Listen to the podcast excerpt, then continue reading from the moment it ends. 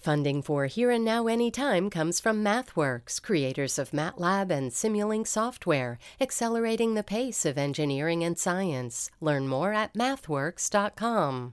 This message comes from NPR sponsor Capella University. Capella's programs teach skills relevant to your career so you can apply what you learn right away. See how Capella can make a difference in your life at capella.edu.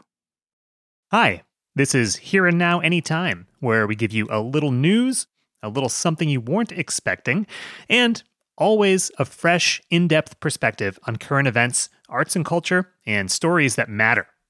Subscribe or follow to get all our episodes out every weekday. And if you like what you hear, tell a friend about us to help spread the word. Now, here's the show. A Trump nomination is a Biden win and a Kamala Harris presidency. Technically, it's still a two person race for the Republican nomination. But for how long?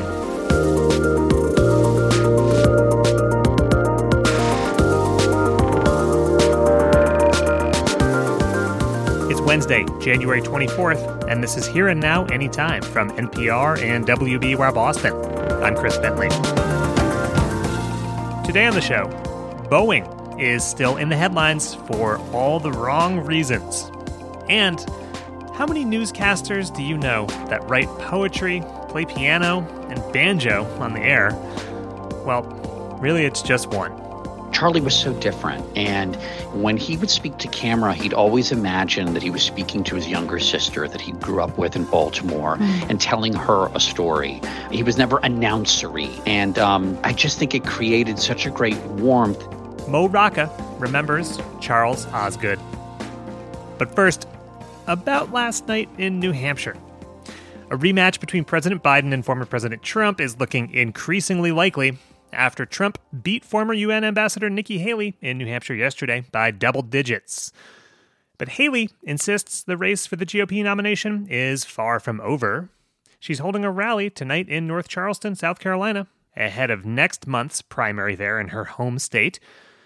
Last night, she told supporters she'll keep going I decided to run because I'm worried about the future of our country and because it's time to put the negativity and chaos behind us. Trump was combative as ever in his victory speech, complaining that Haley acted like she won when she hadn't. Trump insulted her dress, insinuated she'd be investigated if he were to win, and then this. But I don't get too angry, I get even. The only person for their part, the campaign team for President Biden texted Politico, That's the guy we will beat. Robin Young and Scott Tong invited back two political strategists to get their thoughts. Jamal Simmons is a Democrat and former communications director to Vice President Kamala Harris. Matt Mackowiak is a Republican based in Austin. Nikki Haley says she's staying in uh, yeah. this race. She does have a big Wall Street fundraiser lined up. She has financial backing from the Koch brothers political wing. Uh, should she stay in, Jamal? She should stay in because, like the lottery, the only way to win it is to be in it, right? So she's got to stay in it and see how long um, this trend continues. It might be that um, something happens externally that moves some of these Republican voters to look for somebody else, and she may be the last woman standing. So somebody's got to be an alternative to Trump. I'm sure this is their logic. Somebody's got to be an alternative to Trump in case something happens, and maybe she'll just inspire people to move. It's still pretty early in the nominating contest. Yeah, and uh, Matt, do you think uh, Nikki Haley should should stay in? At this point, I don't, and, and the reason for that is I don't see a pathway to her not only being the nominee, but, but not even winning a state. I mean, if you ask her campaign, you know, what state can you win at this point? There's really not one they can credibly uh, cite. Of course, the next major contest will be South Carolina. There is a Nevada race here sooner, but uh, Nikki's in the primary and Trump is in the, ca- the caucus, so they're not competing head to head. Look, if she doesn't win her home state, having served as governor for two terms, um, you know that would really be the last gasp. The question is, does she want to go through that for the next three or four weeks? Uh, does she want to risk losing her home state? That's a lesson that that uh, Marco Rubio learned uh, eight years ago in Florida, and, and, that was not helpful to his mm. his political career. So she has some tough days ahead and some tough decisions ahead for sure. But at this point, there's a 99% chance Trump's going to be the nominee.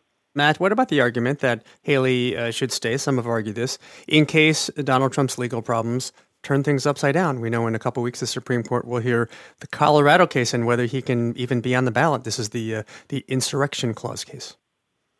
Yeah, I think of all the legal challenges facing Trump, that's probably the single weakest uh, by far. I, I, think you'll see an 8 1 or 9 0 uh, ruling from the Supreme Court, allowing him to be on the ballot in both Colorado, and Maine, and nationwide. But look, if you suspend your campaign, you don't end it, you suspend it. And so if something extraordinary were to happen, I imagine DeSantis and Haley and who knows who else might get back in, and other people might get in at that point. So that's an unprecedented situation. It's hard to, very hard to predict. Suspending doesn't mean you can't be ready. Uh, it just means the party would unify behind our overwhelmingly likely nominee uh, mm. at this point, so that so that we can focus on defeating Biden in November. Mm. It's fascinating. Can I just say, yeah. for the record, yeah. we have experienced some of the most unprecedented politics over the last seven or eight years uh, that we've ever experienced. So Matt's right if it were to happen, uh, it would be unprecedented. But we've also never had someone marching toward the nomination with 91 felony counts uh, being weighed against him. So, and, and who helped lead an insurrection on January 6th after losing the last election. So, we are in the midst of unprecedented times. Mm-hmm. I think if you're a candidate, you might want to do some unprecedented things. Yeah. Uh, we'll see how that plays out. But meanwhile, Jamal, uh, to the Democrats, the Biden campaign, as we said, did say uh, this is the guy they want to face. And this was after, you know, Trump's ungracious speech. But focus groups showed Trump supporters love that speech, love that guy who would mock a woman's dress. He tells it like it is. What do Democrats have to do that they're not doing? I mean, is there, and what is the thinking? Do they have to move any of those Trump voters? Uh, you know, what do they have to do and who do they have to do it for? Well, the, the, the, Trump attitude, the disruptor, is a feature. It's not a bug, right? Like this is exactly what people are signing up for when they uh, support President Trump. So they love to see it. For the Democrats, they're not going after those voters. They're going after voters who are a little quieter. They're like, they're going after people going in and out of office parks or you know taking their dropping their kids off in the morning and just wanting to have a normal day, um, mm-hmm. wanting to listen to NPR and not be disturbed by some of the sounds that they're well, hearing while they got all things considered on or the or morning edition. So I think there's a we're here now. Um, so I think you. that there is a um, a desire to talk directly and particularly to women um, who are disturbed by the president appointing three Supreme Court justices that eliminated the right to abortion. Um, Democrats have found in 2022 and in every state election where this has come up that voters really don't like that and they, they vote against it and they vote against Republican politicians who are for that kind of a national abortion ban. Well, you know, I want to jump to that. I, we do have some sound from President Biden while they're racking that up. You know, we, though, hear from Democrats when we, you know, speak to voters in the street who say, well, wait a second. You know, uh, why isn't Biden blasting out news about the economy? Why isn't uh, he running ads uh, showing Republicans outraged at Trump because he endangered their lives on January 6th and is now kissing his ring? We don't want to be comfortable. We don't want to just, you know, uh, have uh, our NPR programs be just a place where we have a refuge from this. We want to highlight it. Your thoughts? Well, you know, there's an arc to campaigning. And so uh, people pay attention at different moments. And so campaigns pay a lot of attention to when to talk to voters about certain things. And like many of us, we're just not paying that close attention to politics for a minute. But when you get closer to the summer, once Donald Trump is surely the nominee, you get into the conventions, people really focus okay, now there's an election happening. What, what do I need to know? Mm-hmm. At that point, you can give them information that they'll retain. Yeah. Well, as you mentioned, President Biden held his first rally this week with uh, Kamala Harris, vice president he named former President Trump, who appointed three Supreme Court justices uh, who overturned uh, a, a woman's right to choose. Let's listen. The person most responsible for taking away this freedom in America is Donald Trump. And then Harris made her case. One does not have to abandon their faith or deeply held beliefs to agree the government should not be telling her what to do with her body. But Jamal, as you know, Biden was heckled throughout that event, as he has been at many open public events, with people screaming at him genocide Joe, women are being killed in Gaza, and this is for uh, supporting Israel's war against Hamas in Gaza. What should he be doing here? You know, what happened on October 7th was horrific, and I think all of us who paid attention to it were, were really horrified by the Hamas attack in Israel. And I think what the um, uh, what some of the protesters are trying to say to the president is responding to that attack is one thing, but now it seems like there's just been a, such an extraordinary amount of death in Gaza of women and children, and the president they want the president to do something about it and to step up. This is going to be a challenge for the president throughout until um, things change on the ground in Israel and Gaza, and I think they can't they can't take it lightly. Uh, a lot of young people, a lot of people of color, people who are watching social media to get their news versus people who are watching the television are really animated by this. And so the president and the vice president are going to have to be responsive. And just Jamal, I just want to ask you quick. I'm, I'm staying with this because we heard over and over again uh, from Trump supporters that one of their biggest problems and problems with Biden was his perceived weakness because there are wars right now. Now, some of them even think it's U.S. wars. It's not, it's supporting allies. But we heard over and over we wouldn't have these wars if Trump were president. How do Democrats convey to voters? You know, in fact, Trump has been cozy with both Russia's Putin and Israel's Netanyahu, likely would not be against these wars. What, how, how do, how do, how does this get conveyed? Most elections aren't really won or lost on foreign policy, but this is part of the Trump um, the, the, the the Trump argument for the Democrats, which is that you can't really trust him to keep the world stable. Does anybody think that having Donald Trump in office is going to make things more stable? I mean, that's just not really his brand. So um, uh, I think as the broader cases is made about made about democracy, about abortion, about stability and chaos, I think those issues will be a part of that conversation. And and Matt, uh, back to Donald Trump last night after winning, he talked about tax cuts and inflation, and he mentioned migrants crossing in illegally. They come from prisons and they come from mental institutions, and it's gonna it's just killing our country. You know, Matt, the border, according to exit polls from New Hampshire, was a top issue uh, for Trump supporters. So, assuming he's going to be in the general election, how does that issue play? Yeah, I mean, maybe the issue he's going to be on offense on the strongest. Uh, you know, this this general election is going to be the longest in our and Jamal in my lifetime. It's effectively yeah. started now, whether Nikki Haley admits that or not. Um, and what's going to be really interesting here is, is not since Grover Cleveland have we had a, a former president of the United States seek to be reelected and be the nominee of the party. And so, you, what voters are going to be faced with is, did they like the Biden presidency more, or did they like the Trump presidency more? And clearly, voters didn't love either one 100% of the time. No one does. Uh, but immigration is going to be where Trump's on offense. He's going to be on offense on the economy as well, and Biden may be on offense on abortion and things like January 6th. And we'll see how you know where that ends up. This is going to be a very close election, I believe. That is Matt Mackowiak, Republican strategist. We've also been talking to Jamal Simmons, Democratic strategist. Uh, long race ahead for both of you, for all of us. We'll get you back. Thanks to you both. Talk to you soon.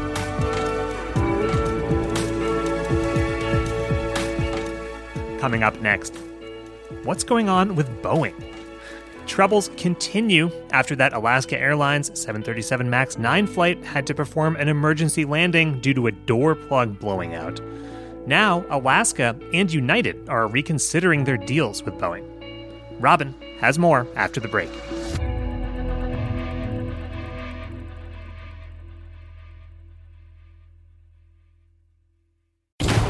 Electricity, a big idea that's inspired countless new ones. From powering the light bulb to virtually powering our entire lives. 30 years ago, State Street launched the Spider S&P 500 ETF, SPY, a big idea that inspired the world to invest differently and still does. What can you do with SPY? Before investing, consider the fund's investment objectives, risks, charges, and expenses. Visit ssga.com for a prospectus containing this and other information. Read it carefully before investing. SPY is subject to risks similar to those of stocks. All ETFs are subject to risk, including possible loss of principal. Alps Distributors Inc. Distributor. This episode's sponsor is PWC, which offers the following message A robot may not be coming for your job, but competitors are coming for your market share. PWC pairs the right tech with the right solutions to help you gain a competitive edge. Reimagine operations from the cloud, fuel innovation with responsible AI, and detect risks before they become headlines. Human led and tech powered. It's all part of the new equation from PWC.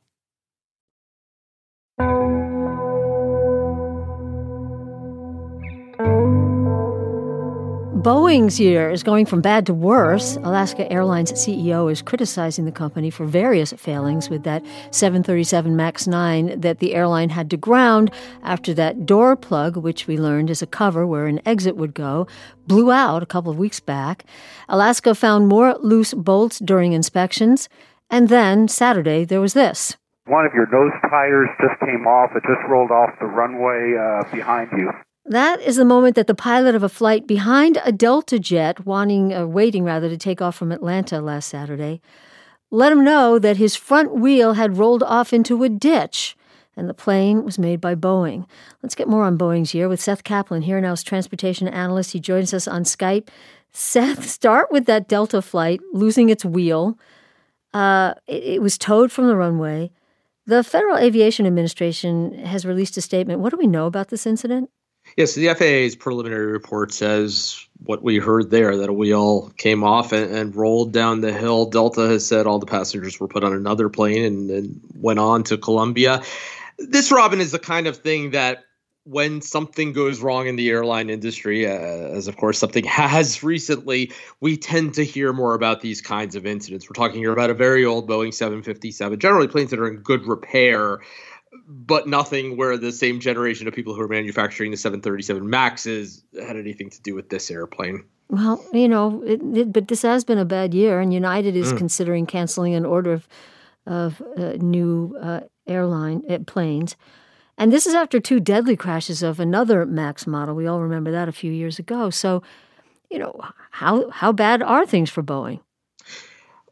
Well, as you said, a, a troubling year and, and really a troubling five years. If you go back to those crashes and this most recent incident, thankfully nobody was seriously hurt. But yes, you mentioned what United said. Alaska Airlines historically very much aligned with Boeing because although Boeing is officially headquartered in Chicago. They basically both share the Seattle, the Puget Sound area, as, as, as, a base of operations. And you have Alaska expressing those same kinds of doubts. On the other hand, you look at Boeing shares trading, and not that the investment community is always right about everything, but Boeing share price about where it was a year ago. So when you look at that, not the kind of company that investors at least think ha- has existential threats, even though very serious problems. Here. Right. Well, you've told us before, you know, everything is really safe, but when you know people are finding loose bolts, when there's this kind of a failure of quality assurance at this large a scale, you know, well, first of all, how do what are they doing to make sure it doesn't happen again? Well, of course, the, the Max Nines right now are grounded the older version of 737, the Dash 900s that had that same door plug in some cases, also being inspected. I'll tell you, Robin, Boeing is fortunate that it is part of what you might call kind of a comfortable duopoly uh, of aircraft manufacturers. A company in a different industry with lots and lots of competitors who had some of the same problems that Boeing has had might have more of an existential threat. In this case, there are basically two places in the world to go for big airplanes Boeing and Airbus. And so sooner or later, Boeing always seems to, to get back on its feet, even if it has to maybe offer some incentives and discounts to get airlines back on board. Okay. Here knows transportation analyst Seth Kaplan. Thank you. Thank you, Robin. Coming up, Mo Rocca remembers his friend and colleague Charles Osgood, a broadcast legend who died this week at 91. Robin has the story when we return. This message comes from NPR sponsor MIDI Health. Women in midlife face a healthcare desert, but MIDI is here to fill the gap, offering expert care for perimenopause and menopause covered by insurance. Hot flashes, insomnia, brain fog, weight gain, and moodiness don't have to be accepted as just another part of aging. MIDI clinicians understand how these symptoms can connect to menopause and prescribe a wide range of solutions. Book your visit today at joinmidi.com. That's joinmidi.com. This message comes from NPR sponsor Bluehost. Try Bluehost Cloud, the hosting plan made for WordPress creators by WordPress experts. With 100% uptime, fast load times, and 24 7 support, your sites can handle high traffic spikes. Visit Bluehost.com. This message comes from NPR sponsor Leesa. Good sleep should come naturally. And with the new Natural Hybrid mattress, it can. A collaboration between Leesa and West Elm, the Natural Hybrid is expertly crafted from natural latex, natural wool, and certified safe foams to elevate your sleep sanctuary and support a greener tomorrow. Plus, every purchase helps fuel Leesa's work with shelters and those in need. Visit leesa.com to learn more. That's L E E S A.com. Good morning. I'm Charles Osgood, and this is Sunday Morning. Ah, just the sound. Veteran CBS newsman Charles Osgood has died at 91. He followed the legendary Charles Kuralt into the host chair at CBS Sunday Morning and made it his own over 22 years before stepping down in 2016. And of course, he was always a radio guy. Good morning. This is Charles Osgood, News Radio 88. Radio was his favorite medium. He hosted the Osgood File, his series of short reports for decades. Here's a story on a Fender electric guitar made out of cardboard. The Osgood File. This is Charles Osgood. There are electric guitars, and then there are electric guitars. Would you believe that this one is made out of cardboard? It's true. Let's take a moment to remember, and for some, learn about one of the nicest guys in the news biz with someone who knew him well, Mo Rocca, correspondent for CBS Sunday Morning. And Mo, we know the show now hosted by, in my mind, the other nicest person in the news business, uh, Jane Pauley. But so sorry for what you uh, called in a tweet a family loss, really. Well, you know, it's, when I wrote that, I thought, is it going to sound like I'm lapsing into cliche? But it is the truth. And, you know, Charlie would play the piano, and that's when I loved him best on the show, but also at our holiday parties. He really hmm. brought the intimacy of radio to television, which is, I think, was pretty unique. Yeah. And just to remind people, CBS Sunday Morning was created by Shad Northshield. He persuaded Charles Kuralt to move from his on the road segments to Sunday Morning in 1979. There couldn't be a more perfect person to follow, you know, the folksy Kuralt than Charles Osgood. Remind us why. You know, what's the goal of the show and why did he fit it so perfectly? Well, I think that Charlie sort of set himself apart from his generation of news people. I think of someone electrifying but hard charging like Mike Wallace. Charlie was so different. And I didn't know this until sort of the end of his tenure that when he would speak to camera, he'd always imagine that he was speaking to his younger sister that he grew up with in Baltimore mm. and telling her a story. He was never announcery. And um, I just think it created such a great warmth. You know, the clothes he wore, the bow ties, it, they never felt like costumes. That's who he was. And I have a really fond memory of I once sang some songs with him at a jazz club, Birdland in New York City. And when I hmm. went over to rehearse with him, and I, what other anchor could you say that about, by the way? I was singing with him at Birdland, but I, I went over to his apartment early one Saturday morning and I could just hear from the other side. Well, before I knocked, I could hear him at his grand piano going, Embrace me, my sweet embraceable you. And I thought, this is what this man probably does every Saturday morning gets up, puts on his robe, sits down at the grand piano, and plays Gershwin. That's who he was. Well, you know, and I'm thinking how to say this. Um, Charles Kuralt, marvelous on the air, could be a little prickly off air. And what you're saying is Charles Osgood was who he was on air and off. Talk a little bit about him, though, as a journalist, his writing. Well, very concise with words. He managed to be economical, but always have those grace notes. He loved, of course, rhymes. He loved writing verse. You know, when I think of Charlie in his office, I don't think of him kind of grinding away and pulling his, his hair. I mean, he worked at it, but he really mostly had a smile on his face when he was at work mm-hmm. and he's sort of delighted in it. And he very much and one of the reasons i loved him at the piano when we would gather around and it was our pater familias he's so delighted in the rest of us joining in singing even if some of us might be prickly producers and ordinarily grumbling. If he could get us to sing the 12 days of christmas that was pretty great. Right. staying with his writing he wrote in verse a lot. Here's an example. Before your working years are through i hope whatever work you do makes you happy makes you smile. You may be at it quite a while. uh, so, a line, a clever line there. Well, Charlie always used to end every show with "See you on the radio." Mo Rocca, just your thoughts. I think he was a great ambassador for radio on television. So I think if anyone could bridge it, in a way that was authentic. It was Charles Osgood. But I, I, do think his first love was radio. He also loved being on TV. And I think he really delighted when he became the narrator of Horton Hears a Who and he oh. became sort of that voice. Oh. You know, and I always found when I was would be in airports, even when people would ask about Charlie that oftentimes say, Well, tell us about Mr. Osgood. Mm-hmm. There was something about him that made you want to stand up straighter. Not because he was a disciplinarian, but because he was just so proper. He was such a gentleman. Our executive producer called him the last great gentleman of broadcasting, which I oh, which I kind of love. And now gone. Mo Rocca from CBS Sunday Morning. Thank you so much in helping us remember Charles Osgood. Thank you, Robin, for this opportunity. So long, it's been good to know you. So long, it's been good to know you. So long, it's been good to know you. Been a long time since I've been home, and I've got to be drifting along.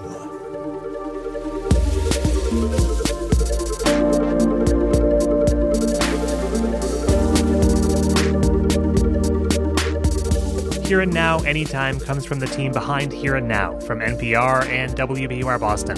Today's stories were produced by Lynn Menegon, Thomas Danielian, and Adeline Sear.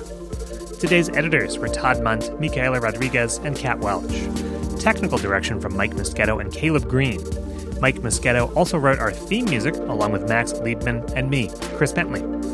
Our digital producers are Allison Hagen and Grace Griffin, and the executive producer of Here and Now is Carleen Watson. Thanks for listening. We'll see you on the radio and right here tomorrow.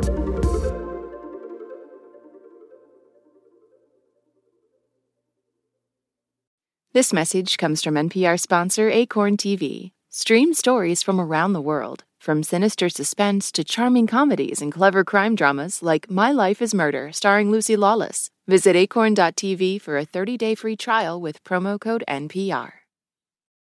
Support for NPR and the following message come from Rosetta Stone, the perfect app to achieve your language learning goals no matter how busy your schedule gets. It's designed to maximize study time with immersive 10 minute lessons and audio practice for your commute. Plus, tailor your learning plan for specific objectives like travel. Get Rosetta Stone's lifetime membership for 50% off and unlimited access to 25 language courses. Learn more at rosettastone.com/npr. On this week's episode of Wildcard, comedian Bowen Yang says you don't have to feel bad for falling short on mindfulness. I get in my own way by like over privileging the present. That's so interesting because everyone wants to be in the present. I feel like being present is overrated. I'm Rachel Martin. Join us for NPR's Wildcard podcast, the game where cards control the conversation.